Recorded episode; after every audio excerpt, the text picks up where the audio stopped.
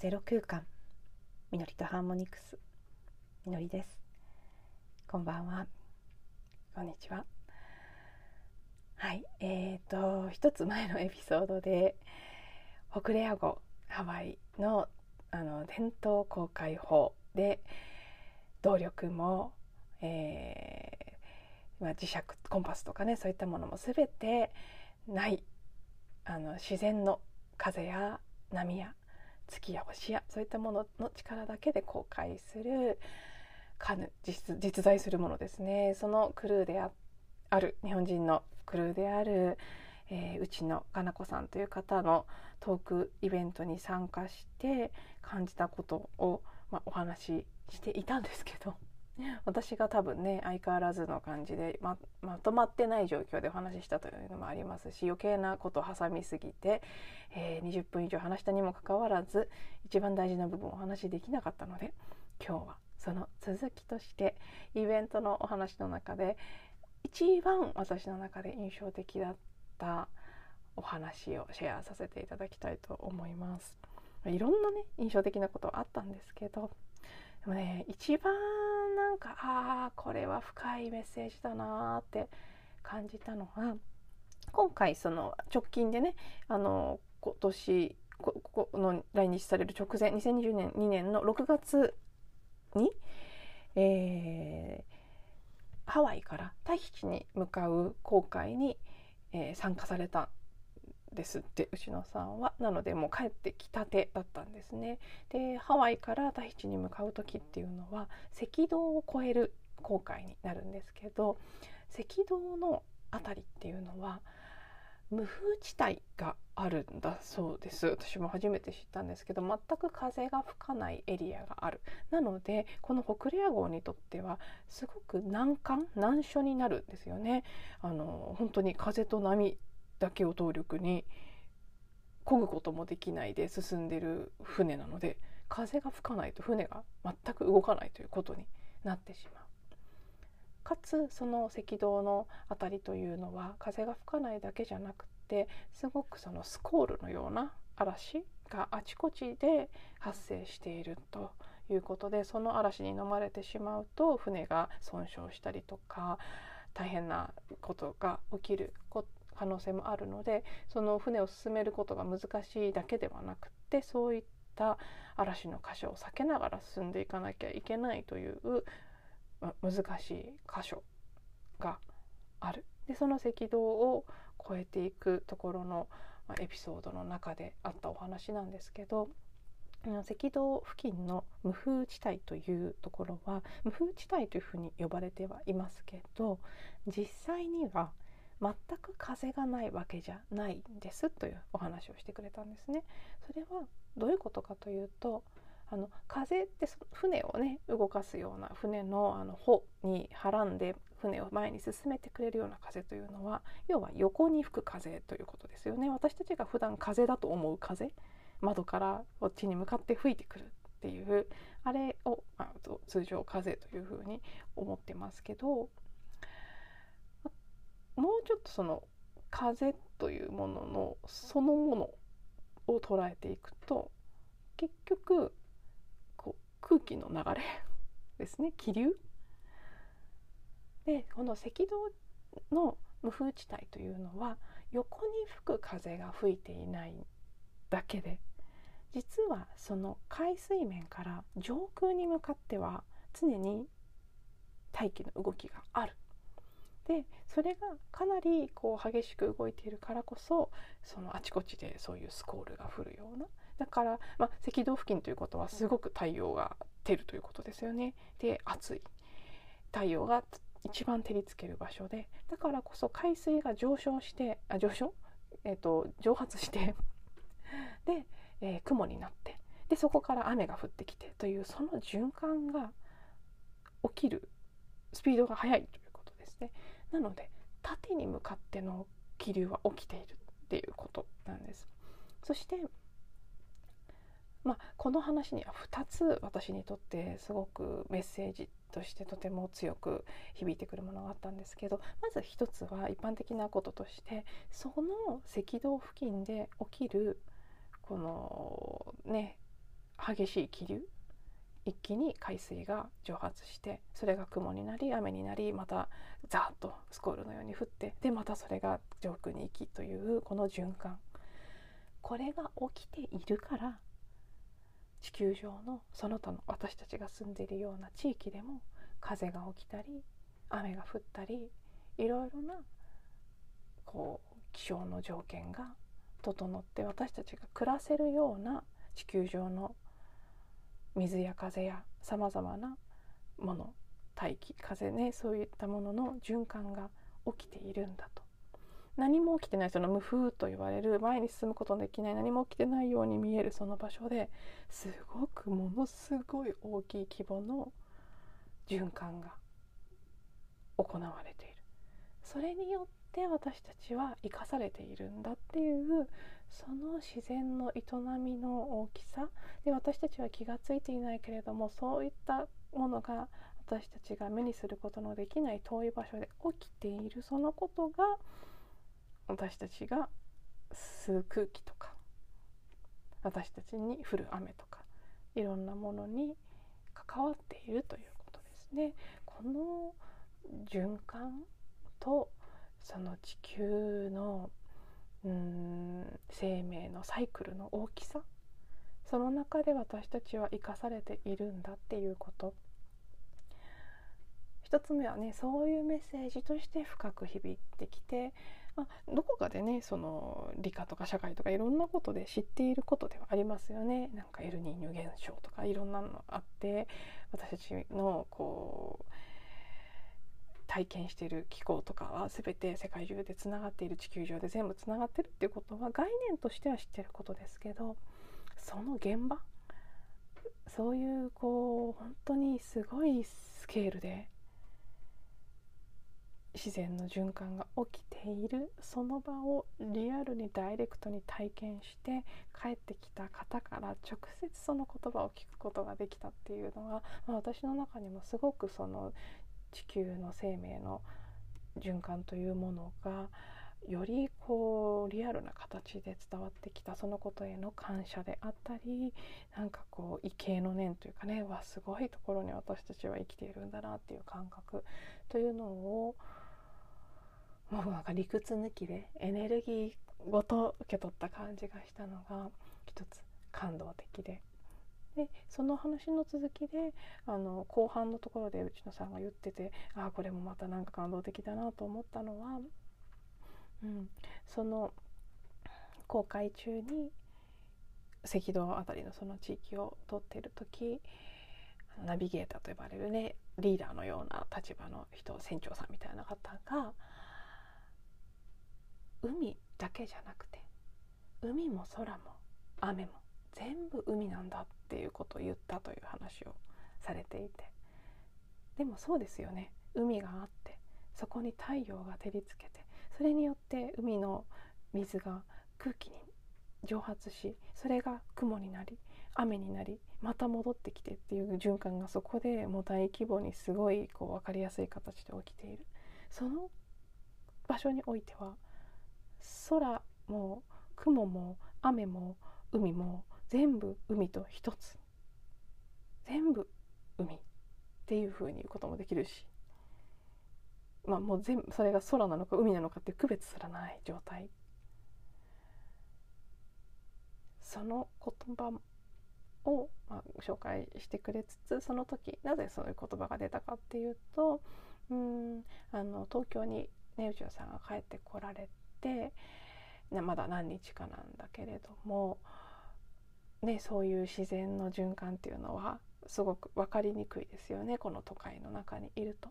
だけど電車の中からある時パッとすごい雲がビルの間に見えた。瞬間があって。その時にああの雲もその一部なんだって。そしてだからこそのこのどこにいても私たちはその循環を感じることができますよねっていう感じのお話としてそのエピソードを紹介してくれて。うんなんかそれはすごくね私の中で感動する胸を打たれるものがあった。私は東京まで東京育ちですし都会の結構ど真ん中に暮らしながらいつもどこか自然の中に身を置くことというものに憧れつつそれが実現しない自分の状態というのにも少しこうねモヤモヤしたり本当にこれでいいのかなって悩んだりもっと自然と触れたいなって思ったりっていうこと多々あるんですけどああそう本当にそうなんだって。どこにいても。ねえ。ほんの小さな瞬間の雲の美しさとかちょっと吹く風とか虫の声鳥の声そういうものからすごい大きな自然とのつながりを感じることができる時ってやっぱりある。私たちがそのつながりを感じようって開いていればどこにいて何をしていたとしてもそれを遮るものがどれだけあったとしても小さなところから大きな地球自然の全てとつながることができるんだっていうこと。私自身もこの数日何かねこう漠然とそういう感覚をうん感じることが多かったのでその感覚が今日の内野さんのお話とつながってあ本当にそうなんだよなって改めてそこを意識して過ごしていきたいなって思ったのが、まあ、この赤道の無風地帯に関するエピソードの印象的なこう私が印象に残ったポイントの1つ目で。でもう一つは帰り際に会が終わった後ですね。友達が言ってくれたセリフであのその会に行く前にお食事をしていたのでその場でお互い近況をシェアし合いながら。で私は今本当に何にもないんだよね。何にもしてないし何にもやりたいとかもまだよくわからないしいろいろ今までやってきたこともパタパタと終わっていってしまったし本当になんか踊り場っていう感じで何もないっていう話をしていたんですけどそう。まあねすごく友達も感性の豊かな人なのでなんかさっきの赤道の無風地帯の風の話あったじゃないってってあれ聞いて今のみのりちゃんはその状態だって思ったんだよねって。風が吹いてないんじゃないんだよ。何も起きてないんじゃないんだよって。すごい風は吹いてるんだよって。そう。なのでまあ、まさにそうですね。物事が前に進んでいったり何かが分かりやすく起きたり展開したりっていう形での風は今私の人生にあんまり吹いてない感じがしますけどあんまりどころかまあほとんど吹いてないんですけど確かに無風地帯っていう感じの1ミリ2ミリ動けばいいなぐらいになってますけどでもそうその動いてないように見える無風のように見えるだけでたくさんの上昇気流と、まあ、そこから降る雨とかねその縦方向の循環はすごい起きていて実はものすごい量の動きがある。なるほどと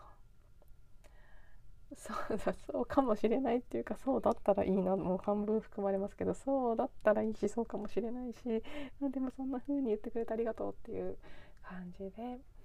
帰ってきてこれは私だけじゃないと思うんですよね今そのこの後悔ね、カヌーでの後悔に例えて考えるとすごく人生って分かりやすいですよね。あの電動のエンジンもないですから風が吹かなければ止まらなければいけないその時に私たちが人間の意識でああしたいこうしたいってねもっと早く進みたいとか何日までにあそこに着くはずだったのにとか言ったってすることもできないですよね。風を待つ。そしてうんまあ、海を信頼するという言葉も今日使われていましたけど海を信頼し自分を信頼し私たちの人生で言うならば宇宙を信頼し自分のハイヤーセルフを信頼し自分自身という存在を信頼し自分の人生を信頼し風が吹くのを待つ。逆に嵐の時は嵐を耐え忍びつつ嵐が去ってくれることを祈りつつできることをする。ね嵐の時はあーってただね、うん、身を任せてるだけじゃダメですね帆を畳んだりとかいろいろできることを一生懸命やって気がついたら嵐を抜けている。でそう風が吹かない時もある嵐の時もある風が吹いて順調に進んでる時もある何にもない海の真ん中にいる時もあればお魚がいっぱいいる豊かな島の近くにいる時も島にたどり着いて歓迎されている時もある。うん、本当にね人生をこの後悔になぞらえて考えてみるとすごく客観的にあ今の自分がどういう状態であれそれはプロセスの一部であって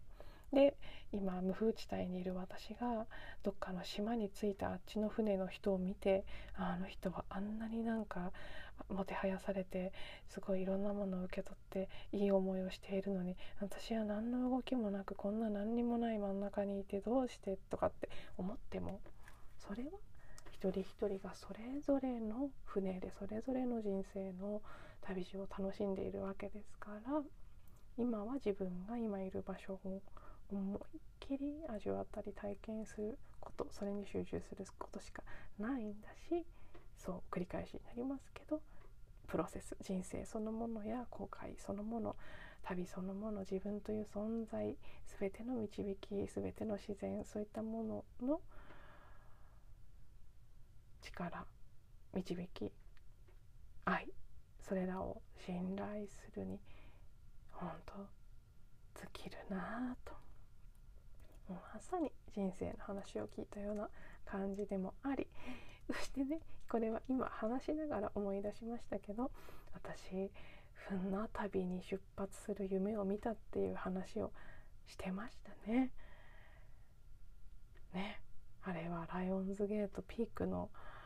ピークからピークの翌日にかけての夜のことでしたかね確か。あなんか船でつながったのねとそしてね昨日の一つ前のエピソードでお話ししましたけどアルクトゥルスでもつながり。あしかもね「北レア喜びの星」なんかもうねとってもいい言葉ですよね。ほんと泣きそうになっちゃいます。喜びの星ってねなんか希望の星っていう言葉はよくありますけどなんか希望より私は喜びの方がグッときますね。喜びの星北レア大好きなハワイの頭上に輝くアルクトゥルス。いやもう本当にこんな形で水亀座の満月そしてライオンズゲート最終日を締めくくることができて私はとっても嬉しく思います。はいではね、まあ、なんとなくこの感動を